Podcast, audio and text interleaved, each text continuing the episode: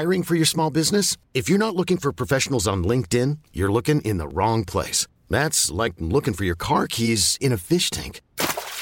LinkedIn helps you hire professionals you can't find anywhere else, even those who aren't actively searching for a new job but might be open to the perfect role. In a given month, over 70% of LinkedIn users don't even visit other leading job sites. So start looking in the right place. With LinkedIn, you can hire professionals like a professional. Post your free job on linkedin.com/achieve today.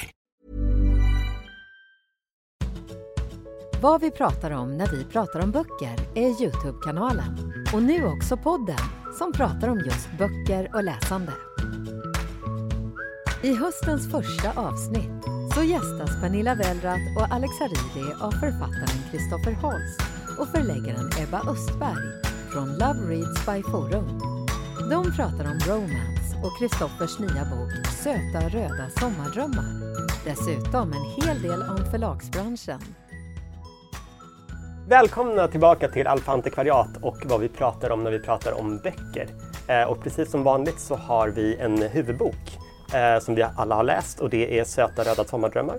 Men till skillnad från vanligt så har vi också med oss bokens författare Kristoffer Holst och bokens förläggare Ebba Östberg. Så att det blir ett första här för mig och Pernilla. Ja, och i slutet av programmet så kan du vinna den här boken. Så missa inte det. Signerad av Kristoffer. Absolut. Och vi brukar börja med att berätta vad boken handlar om. Men nu känner jag att när vi har Kristoffer och Ebba här så slipper jag och Pernilla göra det. Vem av er vill hoppa in och köra? Vad är det här för bok? Ja, det är en feelgood-deckare med romantiska inslag. Brukar vi kalla den för när vi pratar om den. Det är en lite morden i Midsummer-aktig deckare med mycket mer romantik än vad det brukar vara i den typen av böcker och serier.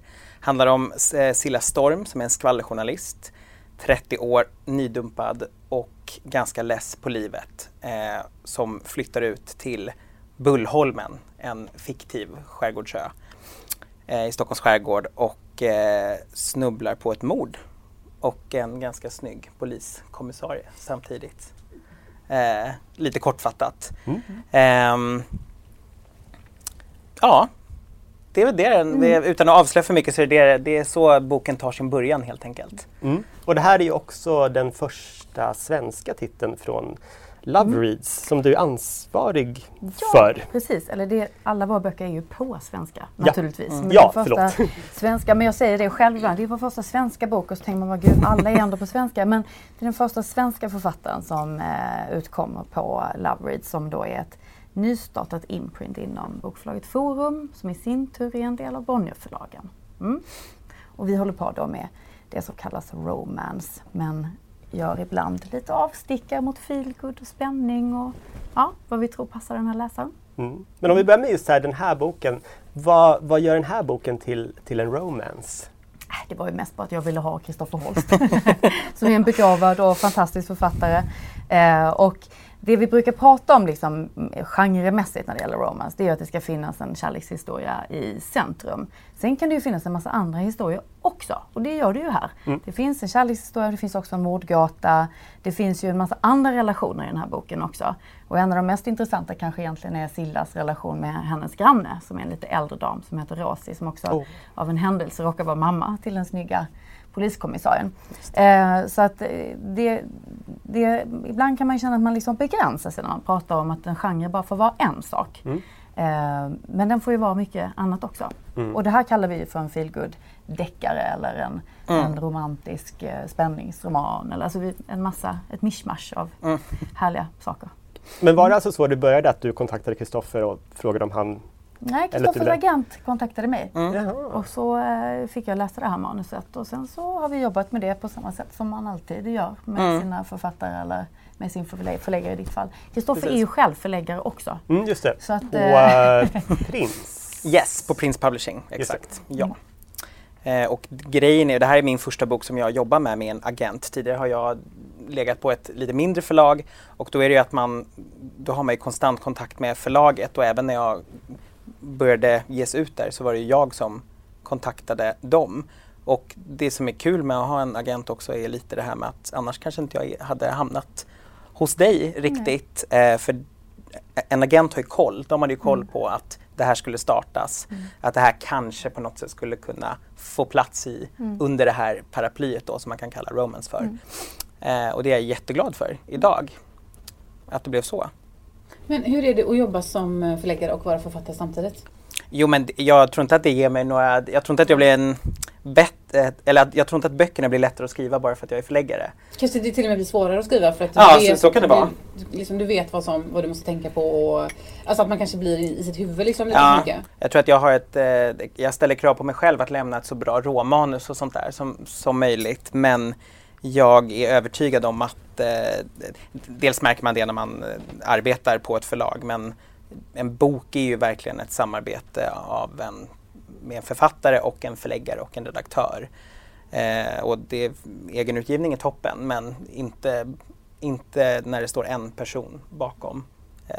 Liksom, det finns fantastiska duktiga frilansredaktörer och liknande, men det är knepigt att få ihop en bra bok, och det krävs flera människor än bara författaren, tycker jag. Men när du skrev den här innan den då hamnade hos Love Reads, såg du den själv som romance? Nej, det gjorde jag inte. Alltså jag brukar säga att jag skriver feelgood. Och jag har skrivit några feelgood-böcker tidigare, och jag tycker att det är asroligt att skriva feelgood, men jag kanske kände mig lite trött på genren. Jag hade skrivit 3 stycken vuxenböcker i feelgood-genren och behövde en... Så vi har en av de här? Just det, precis. Det där är min debutroman. Exakt. Och det är jättekul att skriva det, men det blir också lite, man repar samma storyline. Liksom. Jag kände att jag gjorde det och behövde en nytändning.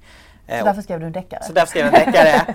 Och jag har försökt att skriva liksom rejäla thrillers tidigare, men det har inte funkat för att jag är ganska lättskrämd. Och man är ju i en lång... Alltså det tar ju flera månader att skriva en bok, och under de månaderna så är man ju i den bokens värld. Så om man skriver om, alltså, inte vet jag, trafficking och liksom styckade kroppar, då är man ju den världen i ett halvår. Och jag är inte en sån person som pallar var det riktigt. Så att, men jag ville ha en spänningsintrig, för jag älskar liksom Agatha Christie och alltså de klassiska pusseldeckarna. Så jag ville testa om jag kunde göra en sån fast på ett feelgood-vis. Och det är den roligaste boken jag någonsin har skrivit. Men det tycker jag ändå att lyckas med, att göra just det som du vill göra. Ja, vad bra, vad kul. Den är liksom mysig och lite sådär, ändå oförutsägbar i sin förutsägbarhet, om du förstår. Nej, jag fattar. För då måste ändå vara det lite grann. Man har ett kontrakt med läsaren att det ska sluta på ett lyckligt sätt. Ja, men precis. Och sen det här med romance, att det blev så. Jag har aldrig någonsin tidigare fått från en förläggare liksom att det här måste vara, alltså då har det kanske mer varit att du behöver jobba på strukturen här och storylinen, och här måste det upp och ner och fram och tillbaka, och här var det ju liksom så här ös på med mer kärlek, med mer spänning, med mer känslor. Så deppigt när man egentligen har skrivit. Tänker att nu ska jag ta mig an en deckare, och så bara, det måste vara mer kärlek. Och så måste det vara mer kärlek. Ja, för det var aldrig så mer alltså mer liksom mord, mer sånt där, utan det var mer kärlek som, och mitt mål var väl att lyckas få ihop det utan att det skulle kännas som att jag bara strösslat lite kärlek på en deckare. Jag vill att de ska löpa parallellt, de sidorna i boken. Men så det var din stora input, eller? Ja, alltså, nu är det så här, Kristoffer är en väldigt begåvad författare, så att det här rammanuset som du pratade om att du hade kämpat med, det var ett fantastiskt manus redan från början. Och sen så tyckte jag att den här historien då mellan alltså den här karaktären Adam som kommer in, som är själva polisen, och... Som känns väldigt kristevik, tyckte jag. Ni pratade så mycket om Agatha Christie, men jag kände Maria Lang, förlåt, jag avbröt. Ja. Nej, men att den relationen kände jag så här, den vill jag gärna veta mer om, och det tror jag att de läsarna som gillar Love Reads också kommer vilja göra. Men det var ju också någonting vi pratade om innan, så här, att hade du velat gå åt hållet så här, det här ska bli mycket mer hårdkokt och liksom, då hade vi kanske inte funkat för varandra. Funkat här, nej, utan då hade vi fått hitta på något annat. Det var ju också, det kändes som ett roligt, alltså för att du gillade manuset och hörde av dig, men var liksom, fast vi vill ha det här fast med mer kärlek i, liksom, för att vi ska kunna funka. Och det blev ett test för mig om jag tyckte att det var kul att skriva så, och om jag kunde Så att det var lärorikt också. Och jag kände att det verkligen var roligt och att det kändes genuint faktiskt. Hur mycket mer kärlek lade du till? Jag var så nyfiken bara så här, rent de här... Det var inte liksom, eller det som är mycket med romance, det är inte det här liksom att att de ska ligga en gång till eller kyssas 3 gånger till, utan det är den här, det som de går och bär inom sig. Och jag tror att det finns säkert massa liksom romance mallar i, för det är en sån enorm marknad, men det kan ju du berätta mer om i USA, men där är liksom att första kyssen ska in efter 108 sidor och efter 176 sidor så ska de kanske ligga, och efter 230 sidor ska de bråka första gången och sånt där.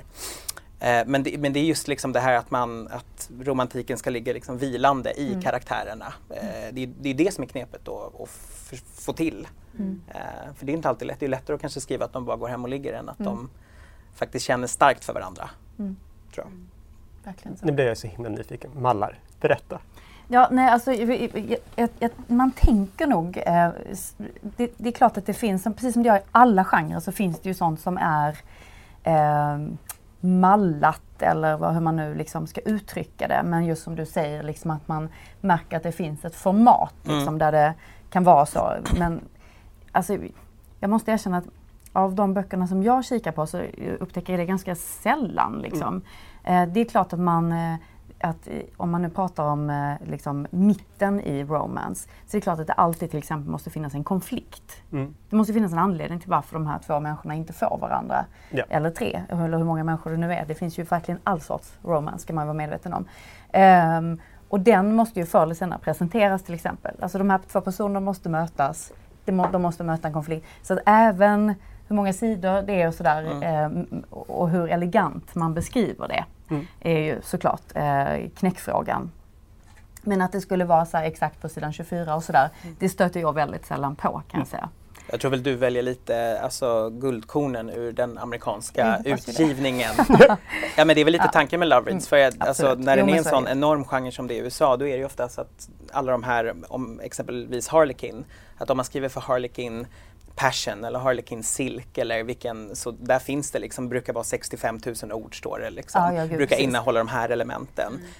Och det är ju liksom författare som kanske skriver 3 eller 4 böcker om året som gör det. Och där apropå läsarkontrakt, där har man ju också liksom, då har man ju till och med en serie som redan innan lovar vad det här är för någonting. Och då kan man ju inte ha en författare som helt plötsligt så här frångår det. För då kommer ju läsaren att bli skitarg. Och inte läsa mer av den författaren eller från den serien eller vad det nu kan vara. Så det är ju, där står det mycket på spel. Jag lyssnade på någonting eller hörde någonting om någonting, att det är en romansförfattare i USA som faktiskt hade ihjäl sin hjältinna. Stämmer det? Nej, det vet jag inte. Nej, men jag tror att jag hörde någonstans i någon podd, alltså just det här med kontraktet och sådär, hur viktigt det är att liksom upprätthålla det. Och de får ju alltid dö. Det får liksom inte, mannen får aldrig vara otrogen mot liksom hjältinnan. Om det är heterosexuell romans, så säger vi då. Men de får aldrig dö och sådär liksom. Men att det var någon som hade gjort det. Att folk fullkomligt vansinnigt. Det kan vara så att du sitter och kirrisar, men jag tror att det var så. Jag kan tänka mig att det skulle alltså, utbryta den typen av reaktioner. Verkligen. Faktiskt. Men i andra genrer också kanske. Men kanske främst romance, eftersom de som läser är så otroligt involverade i det. Och jag menar, alltså, romance-läsare, mer än tror jag liksom inbitna deckarläsare, läser ju extremt mycket böcker. Alltså läser mest av typ alla boktyper jag vet. Ja, men för man läser ju dem också för att nu ska jag ha en mysig stund. Jag kommer inte bli superöverraskad. Jag vet ungefär hur det kommer gå. Men jag kommer njuta under tiden. Det är underhållning. Ja, exakt. Precis. Absolut. Ja. Men just på tal om killgissandet och om liksom romansen som genre. Vad är du mest trött på liksom, för fördomar? Ja, men det som man ju ofta får prata om, det är ju det här gamla, men är det inte bara tantsnusk? Kommentaren så, som ju dels känns liksom väldigt omodern i sig, för det känns som att det är att det ordet fortfarande liksom fortplantar sig, känns omodernt i sig. Nej, men och sen så brukar vi väl liksom känna sådär att det här handlar i väldigt stor utsträckning, så är den här världen befolkad utav kvinnor. Det är väldigt många kvinnliga författare. Det är det är inte så att det inte finns romance utan manliga karaktärer naturligtvis. Men ofta så är det en kvinna i centrum. Och det är också en väldigt stor läsarskara som är i stor utsträckning kvinnor. Och då är man ju inne på det här liksom att allting som är kvinnligt alltid liksom blir nedvärderat och det blir inte behandlat på samma sätt och då blir det tantsnusk och så är man liksom i den diskussionen. Precis, i den geggamojan som man liksom inte vill vara i, för att det här är ju underhållningslitteratur precis som alla annan underhållningslitteratur liksom, och då är det så tråkigt med de här fördomarna som fortfarande finns faktiskt. Lever och frodas. Men du har ju också då en chans, eftersom du var med då och startade det här Love Reads, att liksom lyfta fram den romansen som du vill lyfta fram. Har du tänkt medvetet på vilka titlar du och vilken ordning du väljer ut dem? Och liksom... Ja, men absolut. Alltså, och det där är ju alltid då en balansgång oavsett vilken typ av litteratur man jobbar med. Så från förlagshåll så vill man ju alltid, men dels så vill man ju ut de där böckerna som man tror att så många läsare som möjligt ska gilla. Särskilt om man jobbar då med en genre som underhållning i brett. Liksom. Då menar jag deckare och feelgood och allt vad det nu kan vara. Men sen så är det klart att man också vill kanske lyckas förändra någonting. Dels vill man inte ge ut samma story om och om igen. Men man vill ju också spegla en verklighet eller liksom avspegla en agenda, låter så allvarligt. Men absolut. Ja, men liksom, att man inkludera personer av... Vill kanske stå för något även som person oavsett vad man liksom gör. Så det är klart att... Och det där är ju en avvägning liksom. Och det märker jag ju också nu. Dels när man jobbar mot... Jag jobbar jättemycket då med USA. Och när jag pratar med förläggare där så pratar de ju jättemycket om de här frågorna. De ligger liksom, skulle jag säga, steget före vad vi i Sverige gör. På ett sätt. För de har ju ett annat samhälle än vad vi har, så är klart att det är andra typer av frågor.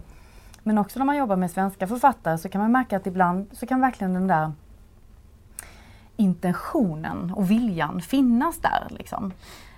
Och samtidigt så vill man ju inte att det ska bli liksom böcker där man bockar av så här. Du vet så här att då ska man ha in den där gay-killen som är bästa kompisen och som aldrig är huvudrollsinnehavare eller vad det nu kan vara. Yep. Så det där måste man ju hela tiden vara lite försiktig med. Men självklart så vill man ju göra så många olika sorters böcker som möjligt. Är det inte lite så typ i USA att där är de mycket längre fram när det kommer till kanske normkritisk romance?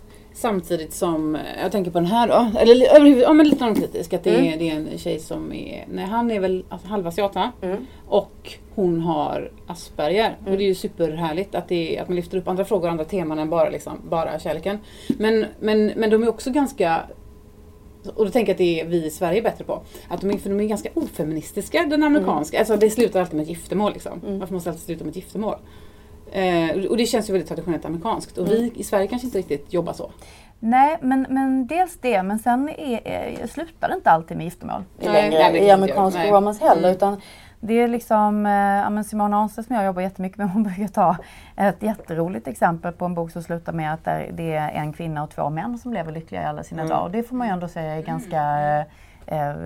långt från liksom, det här som man ser stereotypt. Liksom.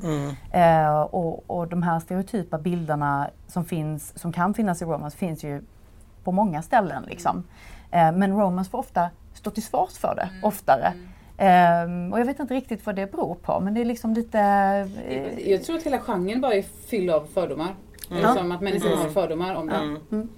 Så just med det där med tantsnusk tänker jag. För det här är ju liksom Queen of tantsnusk. Eller tantsnusk.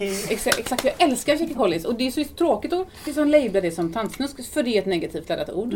Men vad det handlar om egentligen, det är ju superpower-kvinnor som tar för sig på exakt samma sätt som män gör. Fast på männens villkor. Så att sen liksom... kallar det för någonting negativt som tantnusk. Det är ju superfel. Nej, men jag brukar säga det också, liksom framförallt när man jobbar mot USA. Det här är världens största litterära genre. Nästan, alltså det handlar om otroligt stora pengar i USA. Jag tror att det är typ $1 miljard om året eller något sånt där. Det är liksom omsättningen för romance. Nästan alla som jobbar med det här på förlagen är kvinnor. Så de hanterar ju otroligt stora summor pengar. De är superbossar. Och de här, många av de här författarna är ju dessutom liksom, det är ju som en hel industri. Nora Roberts, hon är ju som en hel industri, bara hon. Och ändå så är det alltid de som jobbar med det som får ställa, som får svara på frågan, men är det inte en ofeministisk genre ändå? Man bara, men herregud, det kanske är en av de mest jämställda ställena så, maktmässigt liksom. Och också och tänker jag att liksom, giftermål är väl en grej då kanske, men att det slutar med att de får varandra. Det är ju liksom det här läsarkontraktet som vi pratade om. Det är ju liksom, om man läser en thriller måste man få veta vem mördaren är. Och om man väljer att läsa en romance, om man köper en romancebok, då är det ju så att man måste få liksom känna någon form av kärlekshopp i slutet. Och det är väldigt viktigt. Alltså man läser en annan genre. Precis, ja. Och även liksom det här, man kan prata om manligt och kvinnligt, men jag tror rent fint kulturellt har det väl aldrig varit trendigt att liksom må bra eller känna sig hoppfull eller liksom fokusera på något positivt. Utan det är gärna andra grejer som ska diskuteras. Och det är inget fel med det, men det kan behövas både... Det måste vara jobbigt att behöva försvara det, tänker jag också för alla. För jag ser ju mig inte som en romanceförfattare än, även om jag kanske har skrivit en romancebok, men jag tänker alla de här som också drar in... Alltså det är många så här breadwinners i USA som försörjer sin familj för att de skriver 3 böcker om året som går ofantligt bra. Men de har aldrig blivit recenserade i en enda tidning någonsin. Men jag tror så här, Nora Roberts till exempel, jag undrar om inte hon har haft så här 190-200 böcker som har legat på New York Times bestsellerlista. 2 av dem har blivit recenserade. Av en genuin tidning liksom. Ja, i samma tidning. I New York Times. New York Times. Ja, det är ju absurt faktiskt. Fast jag kan ändå, nu måste jag ändå så här, för jag kan känna så här att kan man inte bara vara glad för det då? Att man sålde så jävla mycket. Verkligen. Liksom, att det är en annan sak. Att så här, litterär kritik är en sak. Och det är för en viss typ av böcker. Absolut. För då kan man ju samtidigt ge sig in i så här, okej, men ska man då bedöma romanceböckerna på ett annat sätt? I recensionen. Absolut, jag är helt med dig. Det enda som är tråkigt är att det ofta, den här liksom kritiken som kommer mot romance kommer ofta från människor som inte läser.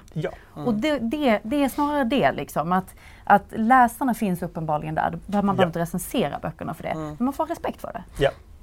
Men jag kan också tänka att de läsarna också kanske inte köper New York Times Review of Books. Och liksom att det är därifrån de söker sin läsnings...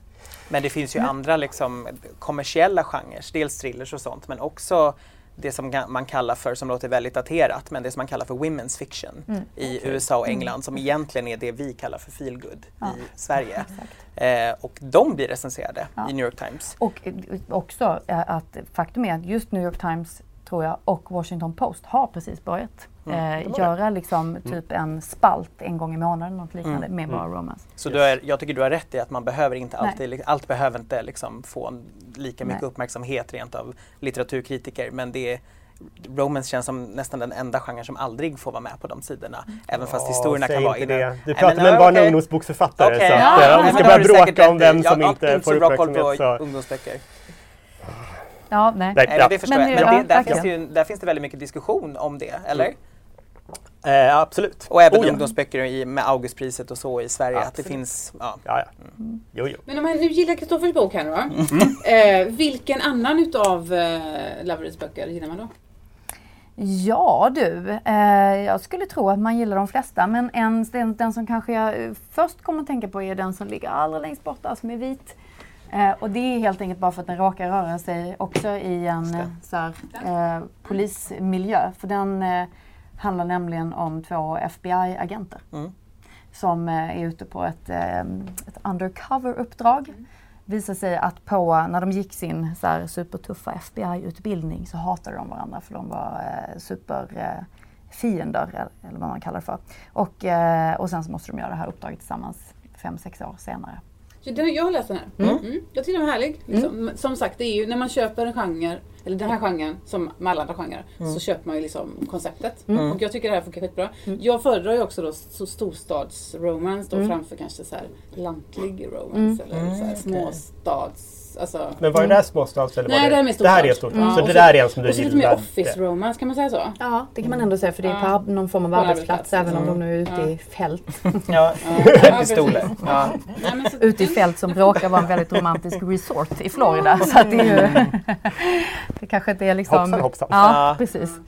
Mm. Och Simonas val står också på en liten ja, stjärna. Precis. Jo, men det är ju så. Vi, på Love Reads jobbar jag ju med Simona som en rådgivare eller senior advisor.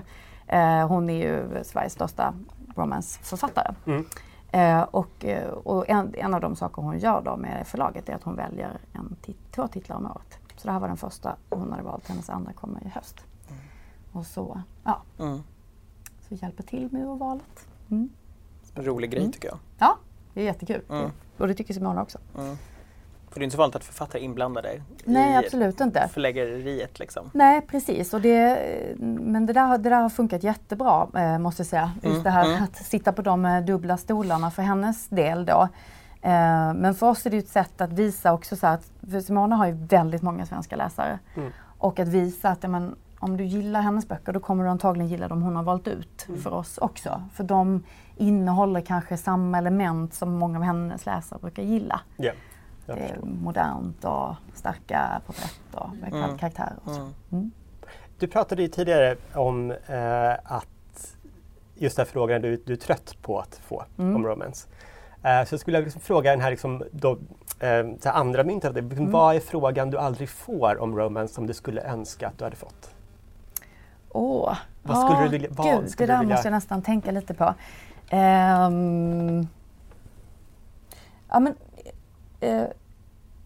Nej men egentligen så kanske det handlar om att nu kände jag att det här hade jag velat tänka på lite extra. Men nej men egentligen kanske så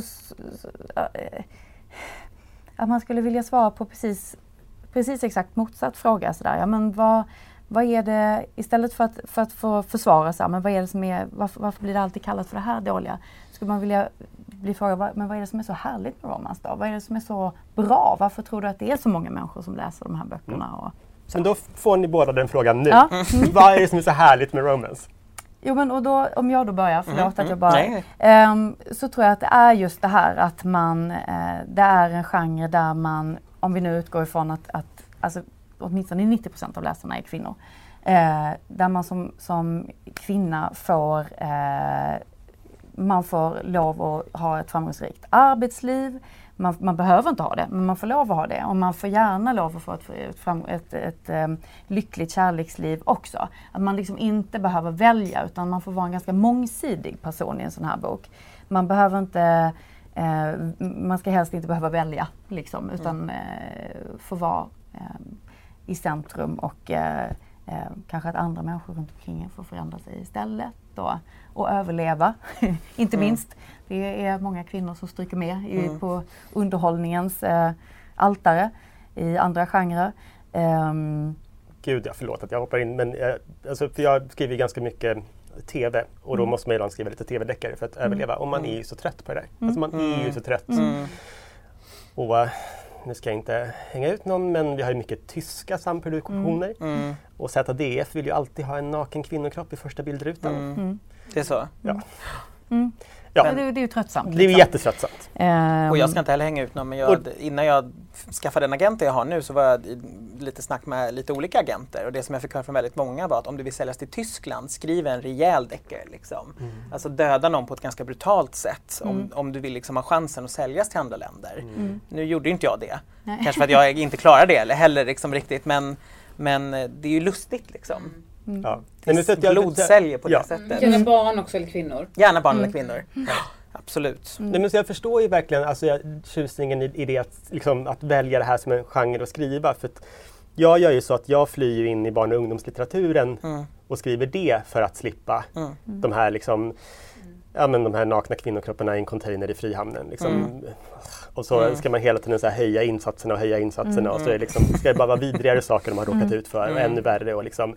Men just så här att inom då barn- och ungdomslitteraturen så är det så här, men allt är på liv och död. Och det kan vara liksom, jag hade fel mössa på mig idag. Och det är liksom, det är precis på lika mycket liv och död som 14 estniska liksom 14-åringar som har råkat ut för något hemskt. Ja. Varsågod och fortsätt. Nej, men nu får du säga. Nej, men alltså det som jag tycker är bra med romance, förutom att jag gillar alltså, att skriva och läsa om kärlek, men det är att romance är ett ofantligt stort paraply. Och om man faktiskt vill ha några mördade kvinnor också, för det finns ju de läsare som vill, så finns det ju romance, kanske inte just med mördade kvinnor så, men det finns ju väldigt det finns ju väldigt läskiga spänningsromaner som ändå kategoriseras in under romance för att det löper en romantisk storyline som är nästan lika viktig eller viktigare som mordet. Så det finns ju allt från liksom det finns science fiction romance, fantasy romance, det finns romantic suspense, det finns liksom cozy crime romance. Alltså det finns ju allting. Och jag tycker det är coolt med en genre där alla kan hitta någonting som kanske passar dem. För det, alltså, så är det inte med alla genrer. Och det tycker jag är coolt, det tycker jag är bra med romance. Blir det fler? För mig? Absolut, det hoppas jag. Det känns ju det här som början på en serie. Ja, men det är tanken att det är. Det är tanken att det är. Ja. Och jag är ju liksom, jag älskar verkligen feelgood-deckare och tycker att, som du sa, Kristevik, jag tycker att Maria Lang är feelgood. Tycker också att Agatha Christie är feelgood. Och jag kan sakna lite den typen av mysputtriga deckare som ändå är spännande, för man måste ha, liksom, man måste bry sig, tror jag, om mord, eller liksom det får inte vara att någon har stulit ett smycke eller liksom. Jag tror att om man ska vilja läsa 300 sidor så ska det vara spännande. Det får inte kännas bara som en kuliss. Liksom. Nej, precis. Men att skriva om brott i den här miljön och i det här formatet, det har varit så otroligt kul, så jag kommer absolut fortsätta med det. Och kommer du skriva en annan typ av romance någon gång i framtiden? Ja, alltså det där är svårt, för vi har pratat lite om det. Jag har ju skrivit feelgood tidigare och för mig är liksom gränsen där är ganska hårfin. Jag skulle säga att det mesta romance är ju feelgood också. Ja, precis. Och sen kanske inte all feelgood skulle ramla in under romance-paraplyet nödvändigtvis. Men det är ju inte långt. Nej, eller hur? Nej, absolut inte. Så att jag fortsätter att säga att jag skriver liksom feelgood, men att det här är romantisk feelgood. För sen feelgood kan ju också vara familjehistorier där. Men jag kan säga att jag inte läst en feelgood-bok på många år där det inte har varit en kärlekshistoria liksom, som tar stor plats. Så att det är lite samma. Det är same för mig faktiskt.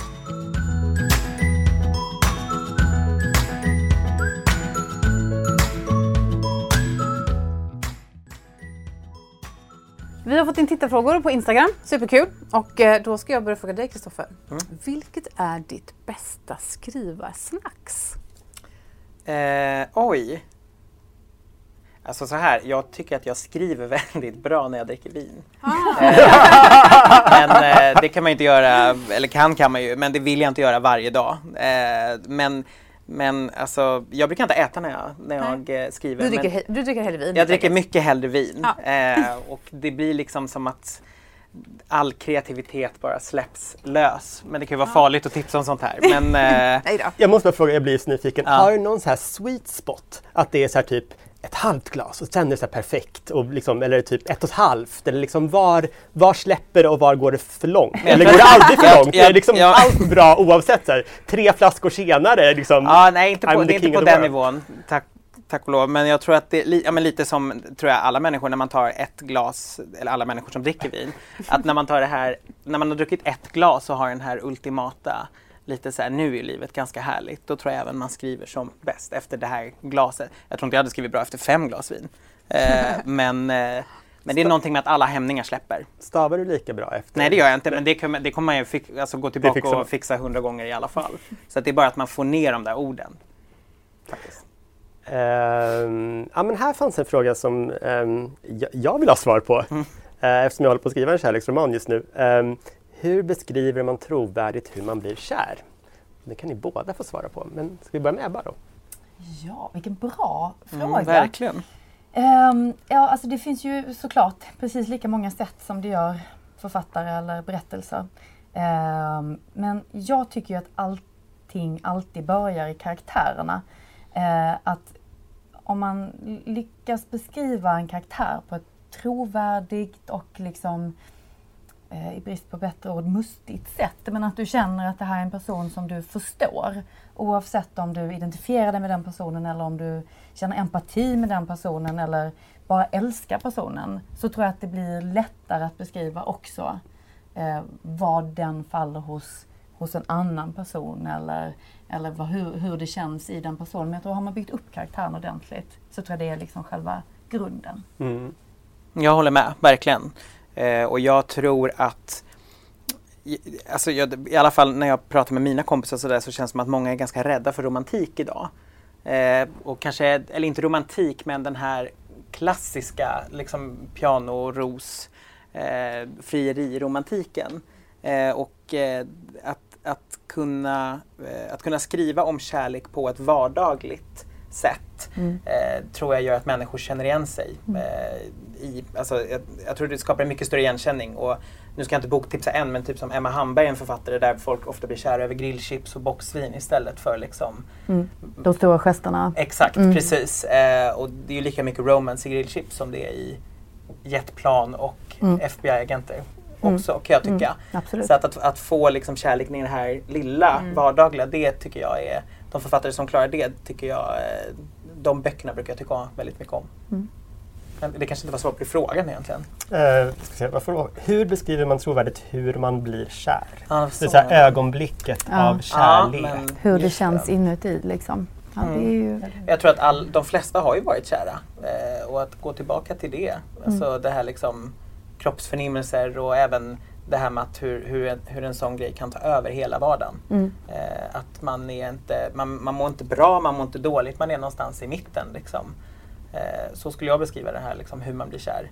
Allt är ju inte fjärilar, utan det är också väldigt mycket vånda. Det är ju skitjobbigt att vara kär. Det är jättejobbigt att vara kär. Det är kan man bara spola fram de här första 6 månaderna. Liksom. Ja, spola dem så att man är över dem, så att man vet vad som gäller. Men då hade boken blivit så tråkig. Ja. Ja. Det är precis i det landet som de flesta av de här böckerna. Ja. Jo, men det är härligt när man läser om det. Men att befinna sig i det själv, det är ju avslutet. Det är sant. Men då tar jag nästa fråga då. Till Ebba. Vad är dina bästa tips om man vill jobba på ett bokförlag i framtiden? Ja, gud, det där är ju en fråga som man ganska ofta får anledning och fundera över. Men dels så beror det på vad man vill göra på ett bokförlag. Men jag tror att om man ställer den frågan så ser man ofta framför sig att man vill jobba på en redaktion. Snarare än jobba med marknadsföring eller försäljning eller med produktion eller sådär, som ju är liksom lika stora och minst lika viktiga delar av ett förlag. Men jag tror att när man ställer de frågan så tänker man så här redaktör, förläggare antagligen. Och dels så finns det ju numera på Stockholms universitet och på flera andra ställen en förlagsutbildning. Som ju är fantastisk på alla sätt och vis. Jag har inte gått den. Så att jag kan tyvärr inte... Och inte jag heller. Nej. Men den innefattar en praktik som man gör på förlag. Och det är ju kanske ett av de bästa sätten också att testa ifall det bara var en dröm eller ifall det faktiskt var någonting man också konkret ville göra. Men sen så... Det är en liten bransch och den är ganska stängd. Och vi är ganska lika varandra, vi som jobbar i den, lite för lika. Så att, jag tänker att man ska såklart försöka liksom bara läsa så jättemycket det går och söka alla jobb som finns och bara, försöka. Men praktik är ju liksom den bästa grejen och det får man göra med flera olika utbildningar, även om man pluggar marknadsföring eller vad det nu kan vara, så har man ju chansen att få göra det just på ett bokförlag. Det är ett bra sätt att och få en inblick, skulle jag säga. För det är inte alla jobb som utannonseras. Det finns inte så många jobb. Och många jobbar väldigt länge och sådär. Så det är ganska svårt. Det är ganska svårt. Vad skulle du säga? Tänker du, ni... Ja, jag jobbade alltså i tidningsvärlden innan. Och det gjorde även min chef, Pia, som startade Prince Publishing. Och där, det är en hel del från tidningsbranschen som liksom på något sätt kommer in för att det är besläktade. Men jag skulle vilja säga att om man vill jobba i, alltså om man vill jobba i den kommersiella, alltså, så som vi gör, jobba med i ett kommersiellt förlag, så tror jag att man kanske vinner mer på att alltså ansöka med idéer och liksom förslag på nya spännande projekt än att säga jag kan allt om kommatecken och grammatik, för jag tror inte alltid att det är det som är det viktigaste. Om man, framförallt inte om man ska vara, kanske om man är superredaktör, men inte om man ska arbeta som förläggare. Nej. Och särskilt inte på förlag som våra. För man tänker på om man vill jobba med liksom oerhört litterära författarskap eller lyrik eller sådär, då måste man ju kanske också ha läst ganska mycket litteraturvetenskap. Verkligen. Det är en helt annan typ av liksom sammanhang och liksom ett samtal mellan olika böcker och så. Och det är ju någonting annat. Det är något helt annat, ja absolut. Det är det. Men att ansöka på en idé är väl utomordentligt. Frilansa också. Frilansa också, precis. För då kan man ju också, alltså jag tror att mycket också om man är ett litet förlag då väljer sina medarbetare efter vi klickar, vi har roligt, det här tror vi kan funka. Då kan det vara utmärkt att börja frilansa. Säga får jag komma upp på en kaffe och om man har gjort några jobb liksom och bara hälsa på. Tror jag, för det är en stängd. Ja, som och fler förlag jobbar också så att man liksom inte har så här, hela tiden full besättning året runt utan att man vet att det kommer vissa tidpunkter när man behöver mer hjälp och då har man frilansare och det är ju ett jättebra sätt att få jobba med det här. Och med till bokmässan och presentera dig. Ja. Ja. Även om det är mycket hektiskt då så kan det ändå liksom, det är, så fort man får en ansikte på någon tror jag att det är bra. Okej, här har vi en fråga, jag tror vi tar den här. Vad har ni för tips för att skriva en bok som står ut i mängden? Oh, Gud, vilken svår fråga. Det är, så förläggare kan man ju svara, det vet man ju när man läser den. Jag tänker så, författaren. Gud vad svårt. En bok som står ut i mängden. Ja, men alltså, ett tips som jag har det är ju det här med att jag tror att det är väldigt lätt när man börjar skriva att haka på trender. Typ som alltså nästan 50% av det jag får in på det förlaget jag jobbar på. Det är ju, nu kommer en ny psykologisk brittisk thriller och den heter Kvinnan på båten eller Kvinnan på liksom whatever. Och det beror ju på någonting. Det är att folk har, förlagen säger det här går skitbra, agenter säger det här går skitbra. De ser författare som är liksom så här, ja, jag har sålt den här till 20 länder och den har sålt i 1 miljon exemplar. Men sen när det, för det tar så en jävla lång tid att skriva en bok och liksom få ut den, när man är klar med det, då är den trenden över. Och då är det istället liksom någon fantasy-drakar liksom, så att man kan inte, alltså jag tror, man brukar säga, det låter klyschigt, men att man ska skriva en bok som man helst hade velat läsa själv. Men blir det rätt, liksom, jag tänker så här, blir det verkligen rätt bok om man skriver ut efter vad man tror kommer sälja? Nej. Blir det rätt då? Liksom? Nej, men jag tror att många har liksom en story och sen om den storyn kan utveckla sig till en romance eller deckare eller något sånt där, det tror jag kan vara lite mer flytande. Okay. Men att våga skriva någonting som kanske är helt otrendigt, men alltså, skriv det du vill läsa. Så förhoppningsvis så blir den rätt unik eftersom alla författare har sin egen författarröst. Ja, men och på det temat som jag sa innan, lite skämtsamt, men ändå så är det ju sådär att, precis som du säger, när vi säger slarvigt att vi letar efter nästa Lisbeth Salander eller nästa Kvinnan på tåget. Kvinnan på tåget. Ja, då menar man ju egentligen att man letar efter nästa sån fenomentitel. Inte en som handlar om ungefär samma sak. Nej, eller så här, utan man säger, men det är klart man vill ha nästa 50 Shades. Men man vill inte ha i kopian på 50 Shades. Nej. Utan det är ju bara liksom att man vill åt samma känsla, liksom samma fenomen. Och om det är något som, tror jag, du kanske känner också, eller om det bara jag, men det är att förlagsbranschen är otroligt oförutsägbar. Eller bokbranschen. När man sitter och väljer böcker inför nästa år så tänker man, gud, den här kommer gå så jäkla bra, den här kommer gå så bra. Och den är okej, men liksom, den får slinka med. Och så kanske är den här okej-titeln som liksom blir årets storsäljare. Det är jättesvårt att veta vad som funkar. Det är klart. Ofta är det sådär, om någon hade sagt till en innan att nästa års absolut största titel kommer vara en bok om det här och det här och det här, liksom, så hade man bara, det tror jag inte. Nej. Och sen plötsligt så händer det. Ja. Och då, och då är det så det är. Nej, men det blir väldigt tröttsamt. Jag har ju arbetat på SVT Drama och också liksom läst de här intäkthögarna som liksom är enorma. Och det är ju så tråkigt med de här trendgrejerna. Och liksom, och det är ju antingen så här att man kan se om det händer något stort i världen, så att man säger, okej, om 7 månader så kommer det komma in 50 förslag om exakt det här. Och sen just alla de här trenderna som folk säger, vi ska göra en svensk girls. Så är det så här, 50 förslag på en svensk girls. Och man bara, men vad är det som är unikt med ditt förslag? Ja, men det är en svensk girls. Ja, men jag har 50 förslag här som är en svensk girls. Jag vet inte varför jag sa det. Ja, men det är precis så. Exakt så. Svenska och utländska förebilder. Då kanske vi börjar med det då. Inom romance? Ja, kanske författarfrågat. Alltså, en superförebild för mig, det är faktiskt Nora Roberts. Och det är inte bara på grund av hennes böcker, för hon har ju skrivit 6000 böcker typ. Och jag har inte läst alla, jag har kanske läst 10 av hennes böcker. Har du inte läst alla? Nej, inte alla 6000. Jag ska börja. Och hon skriver allt från liksom så här science fiction deckare till romantic suspense till super liksom lätta, bara vanliga kärleksdramer i någon småstad.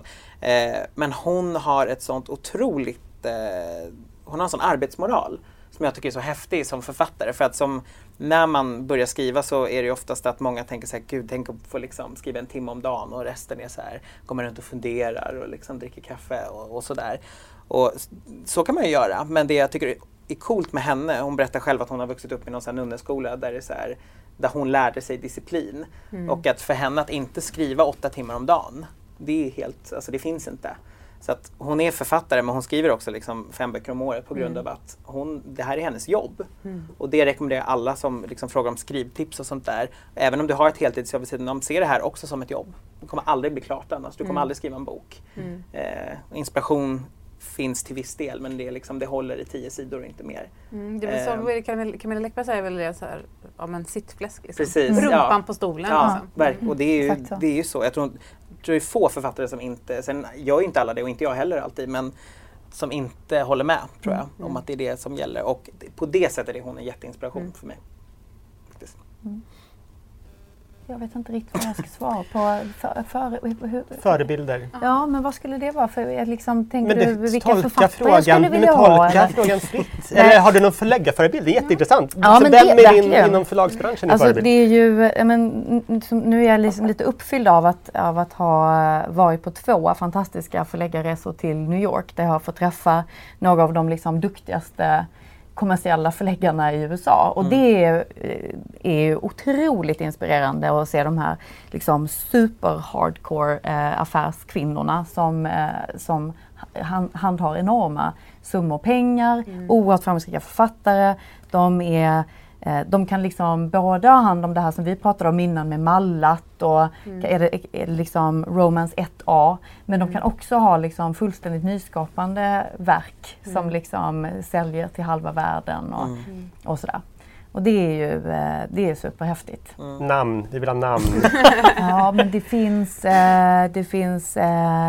till exempel, det finns ett fristående förlag i USA. Det är ganska ovanligt där många ingår i de stora grupperna. Precis. Som heter Kensington. Och de har en som Simone Ahrnstedt är såld till, va? Precis, exakt. Ja, hennes samtida trilogi ges ut av dem. Och de har liksom hela spektrat. De har massor av andra böcker än romance också. Mm. Och hennes förläggare där heter en kvinna som heter Alicia. Och hon är fullständigt supercool liksom. Och Simona beskrev också att när hon blev utgiven med hennes första bok, tror jag, så var hon faktiskt inne och liksom så här, redigerade på vissa ställen. För hon var så här, men det här kommer jag att passa bättre här.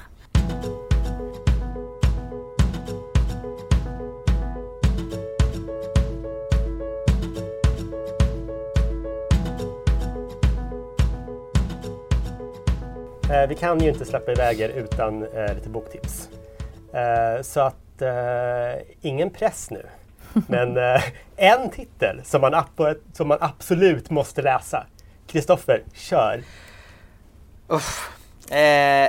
Gud, nej, det här tycker jag är jättesvårt. Och sen så känns det alltid som att jag pratar om den här kvinnan. Så att hon kanske tycker att jag är lite obehaglig. Men jag älskar Emma Hamberg. Och det är för att jag tycker att hon gör något alldeles unikt med feelgood-genren. Och jag vet inte ens om jag kan sätta fingret på vad det är som är så bra med hennes böcker. Men i hennes böcker är karaktärerna verkligen, alltså liksom, alla är olika, alla är inte ens goda, vissa kan bete sig skitdumt liksom. Men på sista sidan lämnar man alltid boken med den här känslan av att människor är goda och det finns gott i alla, i alla fall de flesta. Och livet löser sig. Och det tycker jag hon gör på ett sätt som få klarar av. Jag läser hennes böcker med en sån otrolig livsglädje. Så att om man, alltså det här är verkligen så här, det låter så, det är ett lite halvfånigt ord kanske, men det här är verkligen så här biblioterapi. Det här tycker jag, alltså Emma Hambergs böcker, speciellt Baddaren som utspelar sig på en liten så här, en liten herrgård vid Vänern, ett konstnärspar som startar simskola och där massa olika folk kommer dit, olika trasiga människor och hittar varandra där. Det här är verkligen så här feel good i ordets rätta bemärkelse. Man blir otroligt glad av den här boken. Man kan lyssna på den också, för hon läser sina böcker själv. Hon gör det jättebra. Så det är mitt boktips. Gött. Ebba, vill du komplettera? Men då måste jag först bara, apropå läsa, om man hellre lyssnar på böcker så kommer det två tips här. Det ena är supersnabbt, men det är att lyssna på Kristoffers förra bok som heter För oss i natten ljus. För den är fantastiskt inläst av Anton Körberg. Så att jag tyckte faktiskt att den kändes nästan ännu härligare att lyssna på än vad den var att läsa. Men det här då är Vi som älskade, och det här är en sån där Missed Connections roman liksom, om så här, vad som kunde ha hänt. Det här handlar om Matt och Grace som träffas när de är bara 20 på universitetet i New York. Han är fotograf och hon är cellist. Och de flyttar in på samma korridor och så blir de sådär liksom konsumerande förälskade i varandra, så att de nästan inte kan göra någonting annat än att vara förälskade i varandra under ett år. Och sen splittras de av olika anledningar, men de ska ju komma tillbaka till varandra i tanken, men det gör de inte. Och man får följa dem i de här två tidslagen då, och hur de till slut försöker hitta varandra och vad som egentligen hände den här sommaren som de kom isär. Och den är skriven då ur både hans och hennes perspektiv, så man får liksom hela tiden veta hur de båda två har tänkt kring sin relation. Och även den är fantastiskt inläst av två olika inläsare. Så det är som att, och framförallt han, Matt, är ganska rolig också. Så det är nästan som att lyssna på en romantisk komedi. Liksom. Det är den känslan som när man ser en så riktigt bra romantisk komedifilm, liksom, typ Love Actually eller så. Det var härligt. Ska du hålla upp den här boken också bara för att den är så fin? Jo, absolut. Det vill jag gärna göra. Kyssfaktorn, som är den här boken som du pratade om innan, med den här kvinnan som har det man i slarvigt tal, ska man ju säga, kallar för Aspergers på autismspektrat. Och som hennes mamma tycker att hon behöver skaffa sig en man så att hon kan få barnbarn. Och då tänker hon att hon måste lära sig någonting om kärlek, så då anlitar hon en manlig eskort som naturligtvis är en väldigt, väldigt fin människa som lär henne både om kärlek och om livet. Det är superbra efter, jag har läst den, och det är ett superbra efterord i den, tycker jag. Det är som verkligen adderar en dimension. Ja, jag håller med. Ja, nu känns det som att vi har pratat så himla länge, för att det var så himla roligt att prata med er. Så jag och Pernilla ska köra bara supersnabbt. Men Eleanor and Park, en ungdomsbok som också är en kärleksbok. Jag säger bara läs den helt enkelt. Den är skitbra. Den är jättebra. Ja, fantastisk. Ja. Och jag skulle ta, och nu är lite förutsägbar romance, men jag skulle ändå vilja tipsa om tidernas första romancebok, Stolthet och fördom. För att den får faktiskt stå till svars för all romance typ någonsin ever, särskilt den här Regency, heter det Regency, den genren. Ja, och det är ju, alla vet ju vad den handlar om liksom. Och så den vill jag tipsa om. Ja, och tack så himla mycket Kristoffer och Ebba. Det har varit superroligt att prata med er. Tack för att vi fick komma. Men vi har en tävling också. Och man kan ju vinna din bok signerad. Yes. Och hur gör man då? Jo, då går ni in på våran YouTube-kanal. Här nere skriver i kommentarerna. Frågan är, vad heter Kristoffers debutroman? Och så måste ni också tipsa om en annan romantisk bok. Tack och hej! Tack och hej.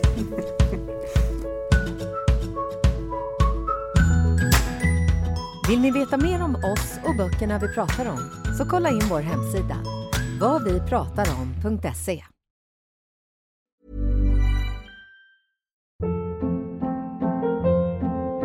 Hold up. What was that? Boring. No flavor. That was as bad as those leftovers you ate all week. Keke Palmer here. And it's time to say hello to something fresh and guilt-free. HelloFresh. Jazz up dinner with pecan-crusted chicken or garlic butter shrimp scampi. Now that's music to my mouth. HelloFresh. Let's get this dinner party started. Discover all the delicious possibilities at HelloFresh.com.